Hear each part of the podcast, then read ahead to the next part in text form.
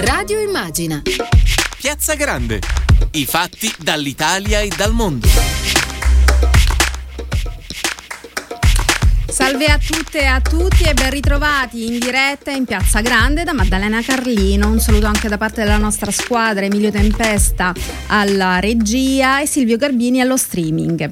Oggi parliamo della tragedia di Ardea perché questa ha riproposto la questione sull'uso, la diffusione e la detenzione delle armi eh, legali o clandestine, comunque sono sempre protagoniste di fatti di sangue e la mente naturalmente spesso corre verso gli Stati Uniti. Comunque la contrapposizione tra chi vorrebbe vederle sparire e chi invece le possiede e si oppone alla limitazione di quello che considera un suo diritto è assolutamente di attualità e ripropone anche alcune criticità di cui parleremo in questo nostro approfondimento. Lo faremo con Emanuele Fiano, deputato del Partito Democratico. Ben ritrovato ai microfoni di Radio Immagina. Buon pomeriggio. Grazie tante di aver accettato il nostro invito. Io Grazie a voi vorrei mm, iniziare, so, un approfondimento molto delicato questo, perché intanto ripercorriamo un pochino i fatti di quello che è successo, ma cerchiamo anche di andare anche oltre l'onda di emotività eh, della tragedia di Ardea. Intanto la beretta calibro 765 usata da Andrea Pignani nella tragedia di Ardea apparteneva al padre, guardia giurata, deceduta a novembre del 2020. Il 34enne, mm, un ingegnere informatico con disagi psichici, l'aveva nascosta nella mansarda di casa. Allora, qual è la riflessione che bisogna fare partendo da questa vicenda e mettendo in fila questi fatti, queste conoscenze? Ma intanto un terribile senso di di drammaticità del, del, fatto che nella nostra società ancora eh, due bambini piccoli e anche un anziano possano morire improvvisamente per un'arma che non si sa che esiste. In secondo luogo, secondo me ci sono delle cose eh, che non hanno funzionato, ma delle cose che possono essere migliorate. Eh, in primo luogo, io non capisco come possa essere possibile che eh, dopo la morte di colui che deteneva la licenza del porto d'armi, cioè il padre dell'omicida suicida, eh, che, che l'aveva in virtù del lavoro che svolgeva, cioè del fatto di essere guardia giurata, eh, come non ci sia risaliti all'arma. risulta che ci sia stato un controllo dei carabinieri, però non è possibile che dopo un controllo dei carabinieri eh, che non ha avuto esito positivo al riscontro dell'arma, la vicenda si sia fermata lì. In Italia, scusate, quando c'è una morte, eh, per esempio di un titolare di un conto corrente, nel giro di 24 ore le banche chiudono i conti, bloccano i conti correnti, anche se è cofirmato da un figlio, da un congiunto. Non capisco perché l'incrocio di banche dati non possa eh, essere vigente con la stessa durezza e con la stessa precisione nel caso di morte di un possessore di, di un porto d'armi. Ecco, e, eh, sì, assolutamente. Uno dei passaggi che ha sottolineato è il fatto che quest'arma eh, non è stata rintracciata. Ecco, ci sono sicuramente dei vuoti normativi e dei passaggi, eh, diciamo così, fantasma che devono essere invece procedurizzati perché quando si parla di, arme, di armi niente può essere lasciato al caso. Sì, in secondo luogo qui c'è una specifica, cioè nella famiglia del detentore dell'arma quando era ancora in vita, c'era una persona eh, malata di disturbi psichici, eh, noti alla, al sistema della sanità pubblica perché eh, la persona in oggetto era eh, stata in cura, era stato oggetto di un trattamento sanitario obbligatorio. Ora, anche questi dati secondo me devono essere eh, oggetto di un incrocio e io penso, questa è secondo me una uh, innovazione normativa alla quale bisognerebbe pensare, che quando vengono esaminati i dati del richiedente la licenza del porto d'armi e quindi viene esaminata la sua condizione eh, psichico-mentale, la sua situazione di salute, oltre ovviamente a eventuali all'esistenza o meno di una pedina penale intonsa, eccetera, dovrebbe essere valutato anche il quadro familiare, perché comunque al di là della morte, al di là della morte della persona, il fatto che lo stesso avesse in casa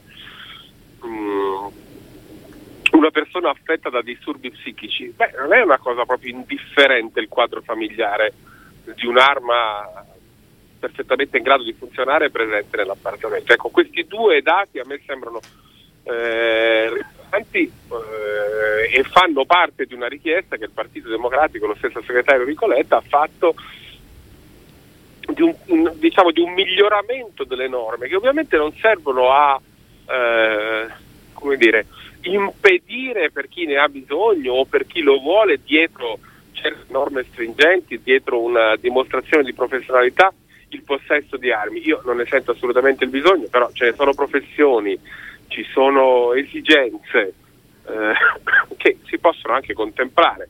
Queste esigenze, questo eventuale diritto al possesso, che io onestamente non comprendo, ma che eh, possiamo anche in nome della libertà personale arrivare a concepire, deve essere sottoposto a norme molto rigide, perché l'arma è un pericolo pubblico riguarda il, il tuo il limite alla propria libertà personale, non può essere contrastante ed è un principio costituzionale con la libertà alla vita della comunità nella quale vivi. Eh, assolutamente. E per eh, commentare questa vicenda e ampliare naturalmente la riflessione anche sulla diffusione, la detenzione e quelle che sono le procedure eh, sul possesso di armi, c'è con noi Luca Di Bartolomei, figlio dello storico capitano della Roma Agostino Di Bartolomei e autore di, eh, del libro Dritto al cuore, armi e sicurezza perché una pistola non ci libererà mai dalle nostre paure. Benvenuto a Radio Immagina. Ciao Maddalena, buonasera, buonasera a tutti, buonasera Emanuele. Eh, Luca, qual è stato il primo pensiero quando sei venuto a conoscenza di questi fatti, dei fatti di Ardea? È il primo pensiero di ogni volta, cioè purtroppo si ripete ancora. La verità è che questa volta è un po' più nota soltanto perché ci sono tristemente due bambini e perché c'è un'altra persona anziana, ma se già allarghiamo lo spettro e vi ricordassi che nella stessa giornata è stata uccisa una donna a Ventimiglia, eh, sempre con un'arma da parte di un, di un, suo ex convivente, piuttosto che il giorno successivo ci sono stati tre casi di tre uomini che sono stati fermati, uno eh, armato di fucile in provincia di Siena, completamente ubriaco al centro del paese. Le armi sono un problema, eh, sono un enorme problema perché sono mh, oramai molto diffuse e sono diffuse in mano di chi eh, non ha alcuna eh, cognizione di come un'arma si usi. Eh, purtroppo e lo dico avendo svolto negli anni passati con grande onore e piacere eh, anche il ruolo di dirigente nazionale del Partito Democratico, ho avuto il piacere di coordinare due dipartimenti con Emanuele eh, anche noi abbiamo dato a volte risposte superficiali a una domanda di sicurezza che è molto complessa da parte della, dell'opinione pubblica. Ecco, su, su, su, questo però vorrei intervenire perché l'Italia ha risaputo dal punto di vista insomma, del, della percentuale dei dati sulla criminalità, eh, sappiamo insomma, che il tasso è sempre stato molto basso e addirittura è anche sceso, però la percezione di sicurezza è qualcosa di cui i cittadini italiani sono, sono molto sensibili. Sappiamo insomma, che politicamente questo viene anche cavalcato. Perché perché è importante diciamo, affrontare questo argomento con la piena consapevolezza di quello che avviene e perché è importante spiegare quali sono gli effetti dell'avere un'arma dentro casa? Di Bartolomei. Per evitare, per, evitare, per evitare, di fare esattamente gli stessi errori in cui siamo, siamo capitati in questi anni. In questi anni la battaglia diciamo, contro la diffusione delle armi purtroppo ha avuto pochissimi, se non quasi nessuno, eh, in Parlamento a supportarla, perché purtroppo diciamo, dopo le modifiche del 2006 del governo Berlusconi eh, abbiamo, è, è, è stato provato da tutti i governi ad allargare eh, la detenzione legittima fino a quando non ci si è riusciti con il, con il primo governo Conte, ma purtroppo hanno partecipato tutti. Adesso non è il tema del, del giorno. Eh, chi è stato o chi non è stato. Adesso il tema è molto semplicemente che, come diceva Emanuele, eh, già in prima commissione oggi è incardinato eh, un, un, in discussione una serie di emendamenti che si possono eh, tranquillamente sposare. Io l'altro giorno ho visto che in tanti hanno mh, rilanciato, eh, ringrazio eh, una persona che da poco è tornata a fare politica e me, ne sono felice come il segretario Enrico Letta, ho visto anche altri segretari di partito, ci sono delle, eh, delle cose che si possono fare e sono già in, eh, incardinate nelle discussioni parlamentari. Siamo al governo,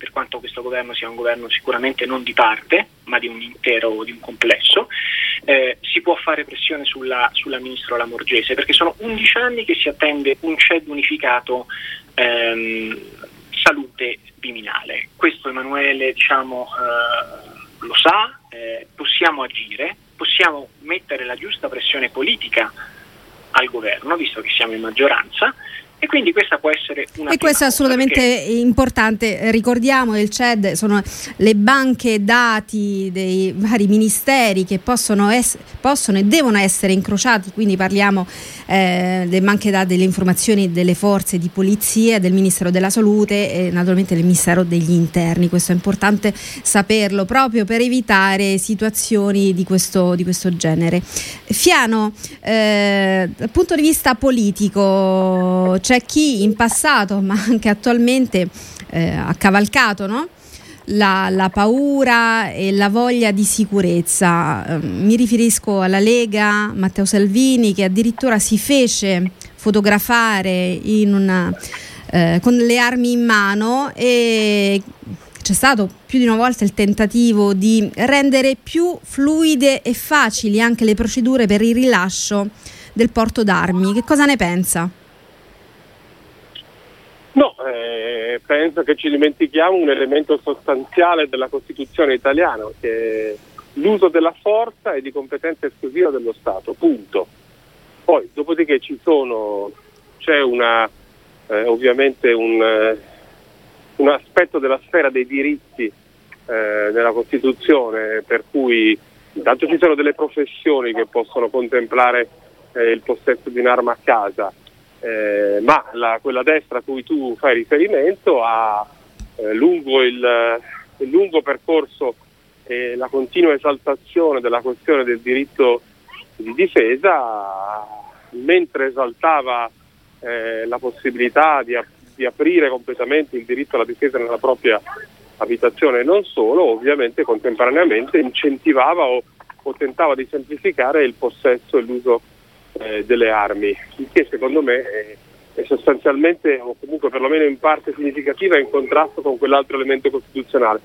Eh, dopodiché delle cose si possono fare, sono quelle che ha enumerato eh, Luca Di Bartolomei, che saluto prima, e, e, quelle che vi dicevo io, questa del CED sicuramente è una cosa che si può fare subito e, e io penso che eh, a prescindere da quello che si pensi e da come migliorare la questione della sicurezza nel nostro paese, si può fare tutto, ma pensare che la sicurezza del nostro paese passi da un allargamento dei criteri di possesso delle armi è una follia pericolosa, a prescindere dal conflitto culturale o ideologico. D'altra parte, insomma, non è che ci vuole molta fantasia, noi lo vediamo nel mondo, cosa, cosa succede in quei paesi dove eh, una parte della sicurezza è affidata ai singoli eh, cittadini. Noi abbiamo degli esempi, abbiamo gli Stati Uniti che purtroppo continuamente ci portano esempi di cronaca terrificanti. Si può fare qualcosa sulle norme? Sì, si può fare, perché l'assegnazione di un porto d'armi deve passare da dei passaggi, che sono quelli che oggi abbiamo enumerato, che migliorano e, e restringono questa, questa trafila. Ci sono continuamente in tutte le legislature che io ho frequentato dei passaggi che chiedono, partiti politici che chiedono invece una semplificazione e questo è assolutamente inammissibile e noi invece dobbiamo lavorare, tra l'altro appunto adesso anche sulla spinta della presa di posizione di Enrico Letta netta, possiamo assolutamente lavorare in Parlamento.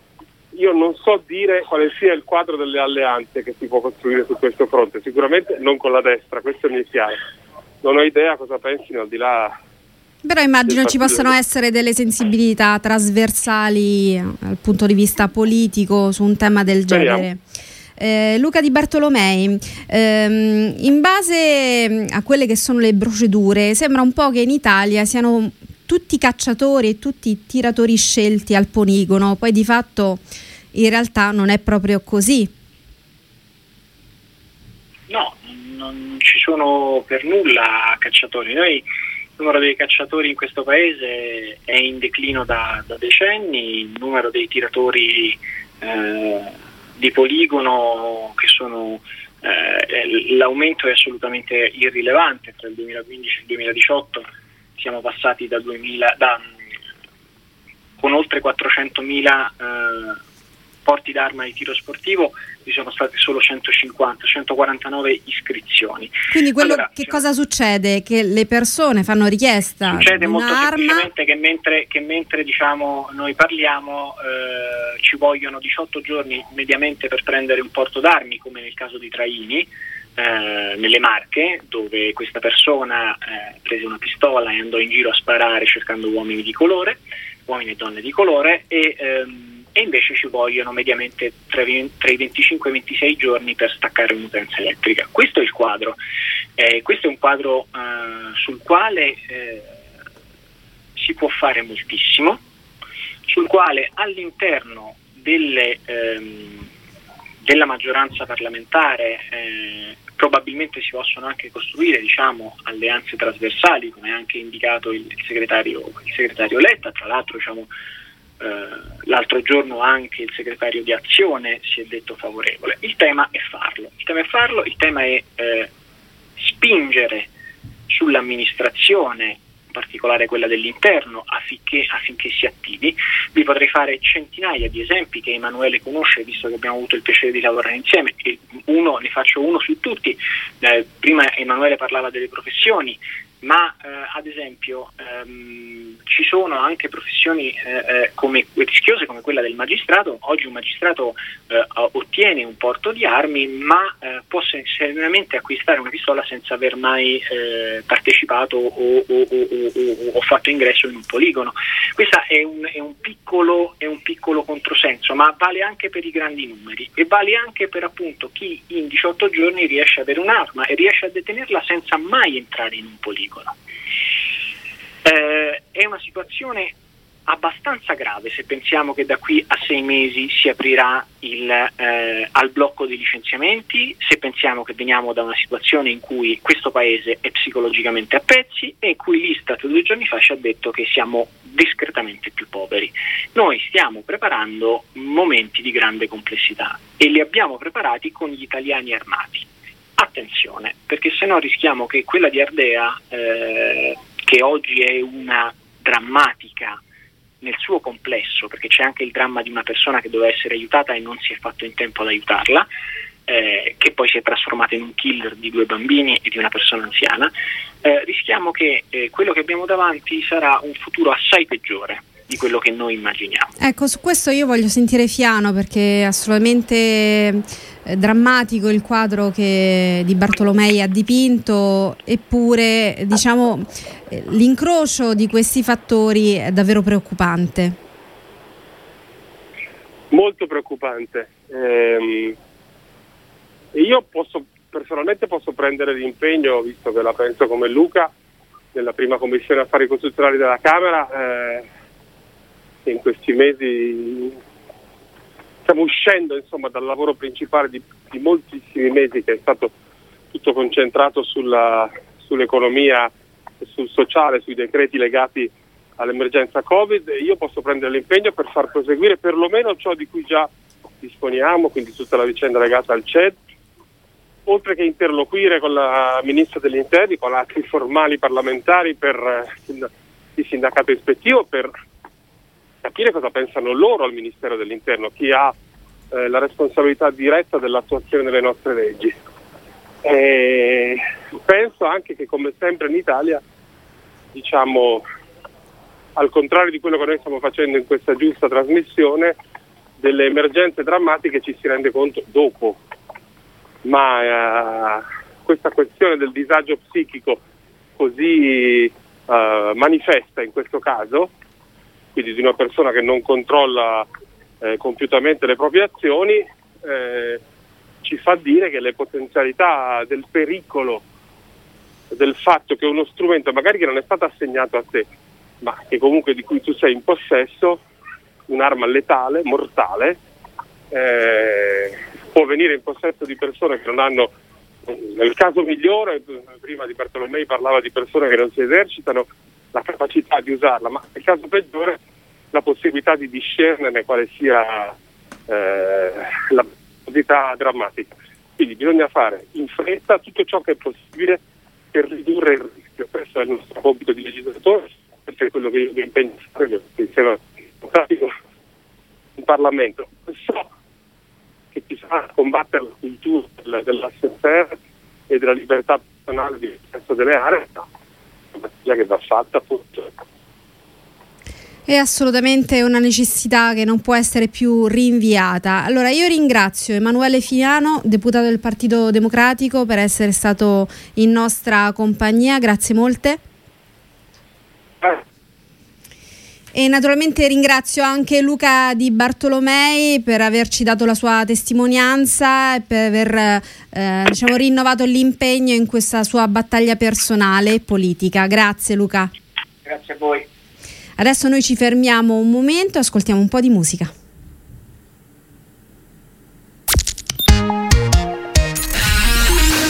Radio Immagina